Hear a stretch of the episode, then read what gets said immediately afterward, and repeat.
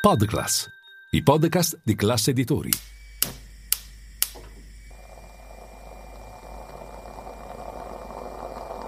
Buongiorno dal gruppo Classe Editori. Io sono Massimo Brugnone. Oggi è lunedì 6 febbraio e queste sono notizie a colazione, quelle di cui hai bisogno per iniziare al meglio la tua giornata.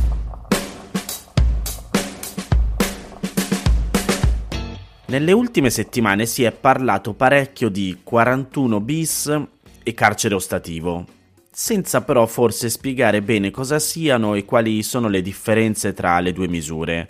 Ho pensato così di dedicare l'intera puntata di oggi a questo. Partiamo dal 41 bis. La disposizione prevista dall'ordinamento penitenziario italiano viene introdotta nel 1986 e riguardava in quel momento esclusivamente le situazioni di emergenza nelle carceri o di rivolta, concedendo la facoltà al Ministro della Giustizia di sospendere nell'istituto interessato o in parte di esso l'applicazione delle normali regole di trattamento dei detenuti e degli internati. Tale sospensione doveva essere motivata dalla necessità di ripristinare l'ordine e la sicurezza con una durata limitata al raggiungimento di questo fine. Nel 1992, poi, a seguito delle stragi di Capaci, il governo dell'epoca, attraverso il cosiddetto decreto antimafia Martelli-Scotti, decise di estendere il regime di 41 bis anche ad altre situazioni di ben determinate categorie di detenuti. I presupposti di applicazione in questo caso vanno oltre le rivolte o le situazioni di emergenza in carcere, aggiungendosi anche, leggo tra virgolette, gravi motivi di ordine e di sicurezza pubblica nei confronti dei detenuti per i reati previsti dal comma 1 dell'articolo 4 bis dell'ordinamento penitenziario. Poi lo andiamo ad approfondire cosa dice esattamente. Comunque ci sono anche i reati di associazione mafiosa. La misura ha originariamente un carattere temporaneo, con una efficacia limitata ad un periodo di tre anni dall'entrata in vigore della legge di conversione. Poi però viene prorogata per due volte fino al maggio del 2002, quando il governo Berlusconi porta all'attenzione del Parlamento un disegno di legge che prevede la stabilizzazione del regime 41 bis. La finalità della legge è quella di impedire al detenuto di poter avere contatti con le organizzazioni criminali di cui ha fatto parte, recidendo così ogni possibile legame e comunicazione con l'esterno e con gli altri detenuti. E dicevamo prima che si applica a coloro che hanno commesso i reati previsti dal comma 1 dell'articolo 4 bis dell'ordinamento penitenziario. Ma quali sono questi reati? In sintesi ci sono i delitti commessi con finalità di terrorismo, anche internazionale, e di eversione dell'ordine democratico mediante il compimento di atti di violenza. E questo è il caso di Cospito, di cui si sta discutendo in questi giorni.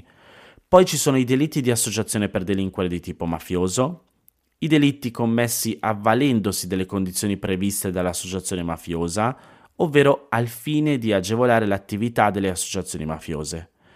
C'è la riduzione e mantenimento in schiavitù o servitù, prostituzione minorile, delitto di chi utilizzando un minore di 18 anni realizza esibizioni pornografiche o produce materiale pornografico, ovvero induce minori di 18 anni a partecipare ad esibizioni pornografiche e chi fa commercio di tale materiale.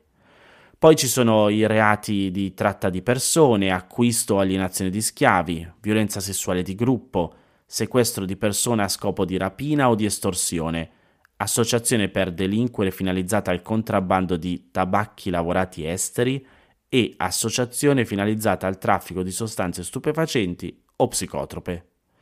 Chi decide però se, una volta accertato che sono stati commessi questi reati, al detenuto o alla detenuta debba essere applicato il 41 bis?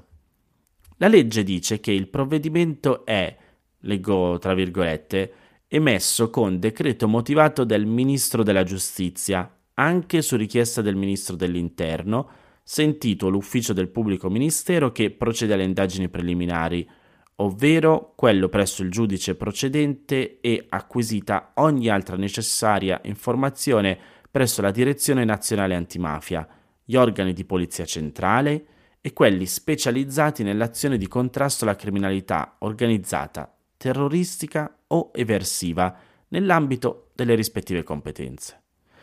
Il provvedimento ha una durata pari a quattro anni, prorogabili nelle stesse forme per successivi periodi di due anni, e la proroga viene disposta quando risulta che la capacità di mantenere collegamenti con l'associazione criminale, terroristica o eversiva non è venuta meno, tenendo conto del profilo criminale, della posizione rivestita in seno all'associazione e della perdurante operatività del sodalizio criminale.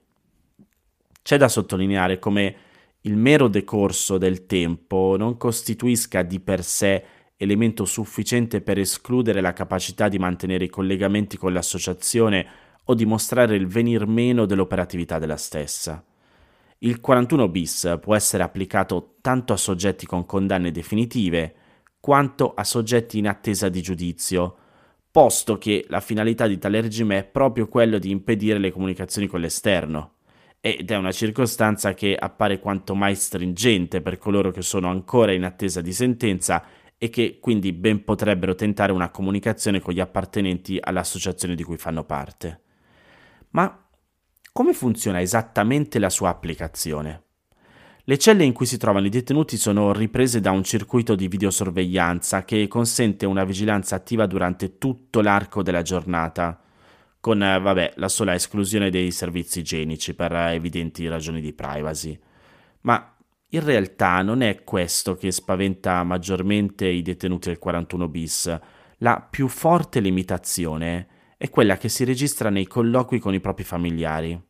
Essi non possono essere più di uno al mese, da svolgersi in intervalli di tempo regolari e in locali attrezzati in modo da impedire il passaggio di oggetti. In sostanza, i colloqui avvengono sempre attraverso un vetro divisorio, tranne che nel caso di figli del detenuto inferiori a 12 anni di età. Sono vietati i colloqui con persone diverse dai familiari e i conviventi, salvo casi eccezionali che possono essere determinati volta per volta dal direttore dell'istituto o, nel caso di imputati, fino alla pronuncia della sentenza di primo grado dall'autorità competente. Tutti i colloqui vengono sottoposti a controllo auditivo e a registrazione. Solo per coloro che non effettuano colloqui può essere autorizzato dopo i primi sei mesi di applicazione un colloquio telefonico mensile con i familiari e i conviventi della durata massima di 10 minuti, sottoposto comunque anche questo a registrazione. L'unica eccezione a questa limitazione è rappresentata dai colloqui con gli avvocati difensori, con i quali si potrà avere fino a un massimo di tre volte alla settimana una telefonata o un colloquio della stessa durata di quelli previsti con i familiari. Ci sono poi limitazioni delle somme, dei beni e degli oggetti che possono essere ricevuti dall'esterno. I detenuti in regime di 41 bis sono esclusi dalle rappresentanze dei detenuti e degli internati. Vi è la sottoposizione a visto di censura della corrispondenza, e salvo quella però con i membri del Parlamento o con autorità europee o nazionali. Ai processi i detenuti in regime di 41 bis partecipano solo da remoto, mai in presenza. E anche la socialità tra i detenuti è estremamente ristretta, soltanto due ore al giorno d'aria e soltanto con ben determinati altri detenuti, fino a un massimo di quattro, anch'essi reclusi con il medesimo regime. In alcuni casi, soprattutto per i capi delle organizzazioni mafiose, c'è un'applicazione ancora più pesante, con apposite aree riservate, dove le misure sono rafforzate e la socialità è consentita soltanto con un altro detenuto scelto tra quelli sottoposti allo stesso regime. Il caso più eclatante è quello che ha riguardato Totò Rina, che, rinchiuso nel carcere milanese di Opera, aveva le sue ore di passeggio solo con il detenuto pugliese Alberto Lorusso, affiliato alla Sacra Corona Unita. Rina con lui parlava di tanti argomenti e tutti i suoi colloqui erano regolarmente registrati. Non a caso se ne trassero anche fatti estremamente gravi in ordine alle stragi di mafia. L'ultima relazione sull'amministrazione della giustizia segnala come ad oggi i detenuti in regime di 41 bis siano in totale 728, di cui 12 sono donne. Il dato però non è aggiornato con l'arrivo all'Aquila di Matteo Messina Denaro. La relazione infatti reca i dati aggiornati fino all'ottobre del 2022. Oltre ai boss della criminalità organizzata, al regime di 41 bis ci sono anche alcuni terroristi e proprio Alfredo Cospito è stato di recente trasferito da Sassari a Milano Opera, mentre ad esempio nel carcere dell'Aquila si trova Nadia Desdemona Lioce, appartenente alle nuove BR e responsabile degli omicidi del sindacalista Marco D'Antona e del professor Marco Biagi. In generale si contano in regime di 41 bis 242 detenuti per Camorra, 195 per Ndrangheta, 232 per Cosa Nostra, 20 per Sacra Corona Unita, 3 per Stidda, 32 per altre mafie e 4 per terrorismo interno o internazionale. Ora, come dicevamo all'inizio, nelle ultime settimane si è fatto un po' di confusione tra 41 bis e ergastolo ostativo, che per quanto collegati sono però due istituti completamente diversi. Intanto il 41 bis non prevede automaticamente la condanna all'ergastolo, ossia il fine pena mai. Si può essere ristretti al regime di 41 bis senza per questo essere condannati all'ergastolo, come dall'altra parte si può essere condannati all'ergastolo senza essere in regime di 41 bis. E si è detto come tale normativa sia concepita per tranciare in determinati casi i rapporti con le associazioni mafiose o terroristiche di riferimento o nelle altre situazioni previste dalla legge. Quanto all'ergastolo ostativo, va prima fatta una premessa ed una differenziazione con l'ergastolo semplice. L'ergastolo è la pena più elevata prevista dal nostro ordinamento e consiste sinteticamente nella carcerazione a vita viene inflitto nei casi di reati più gravi, come per esempio l'omicidio. C'è però una problematica di fondo. L'articolo 27 della nostra Costituzione prevede che la pena debba tendere alla rieducazione del condannato e questo in astratto cozza con l'ergastolo che al contrario suppone che la persona condannata non debba più avere la possibilità di uscire dal carcere. In realtà diciamo che le cose non stanno proprio in questo modo, nel senso che anche il condannato all'ergastolo, che in carcere mantiene una condotta regolare e che non risulti pericoloso per la società, può godere di permessi premio, della semilibertà e della libertà condizionale. Per quanto riguarda i permessi premio, gli ergastolani possono accedervi per un periodo non superiore in totale a 45 giorni all'anno, solo dopo aver espiato 10 anni di pena detentiva. Il permesso dunque consente di trascorrere qualche giorno, di solito due o tre, fuori dagli istituti penitenziari. Quanto alla semilibertà, l'ergastolano, dopo aver scontato 20 anni di pena detentiva e sempre che ricorrano le condizioni che abbiamo detto prima, può aspirare ad ottenerla. Consiste la semilibertà nel trascorrere parte della giornata fuori dall'istituto penitenziario per svolgere l'attività lavorativa, formativa o di reinserimento sociale. Per quanto riguarda la libertà condizionale, invece, l'ergastolano può aspirarvi solo dopo aver espiato 26 anni di pena detentiva. In questo caso, se ricorrono le condizioni di partenza, la persona condannata può uscire dal carcere in regime di libertà vigilata. L'ergastolo stativo, invece, è una forma per così dire aggravata di ergastolo e che in origine non consentiva di accedere ad alcun tipo di beneficio di legge, a meno che il condannato non iniziasse a collaborare con la giustizia o la sua collaborazione risultasse ormai impossibile perché erano stati accertati tutti i fatti di cui poteva essere a conoscenza.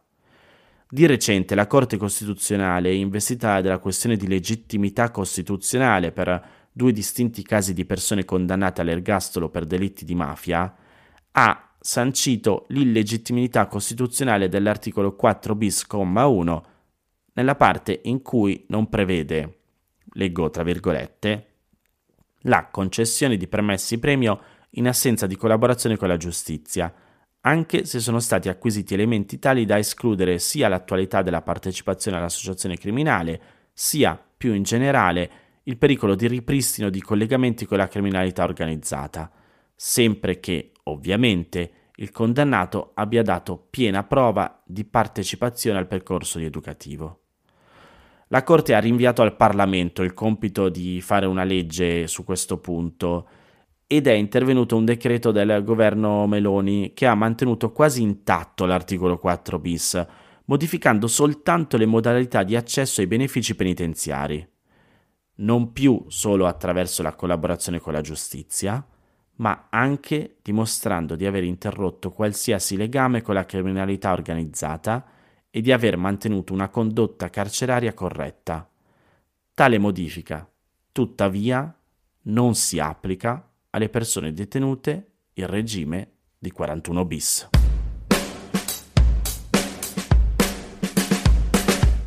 Queste erano le notizie a colazione di oggi. Se volete suggerirmi alcune notizie o mandarmi i vostri commenti su quelle trattate potete scrivermi all'indirizzo notiziacolazione.it e se volete rimanere aggiornati c'è il canale Telegram di Notizia Colazione. Nel sommario della puntata trovate il link per gli altri podcast del gruppo Class Editori io vi aspetto domani per iniziare insieme una nuova giornata. Un saluto da Massimo Brugnone.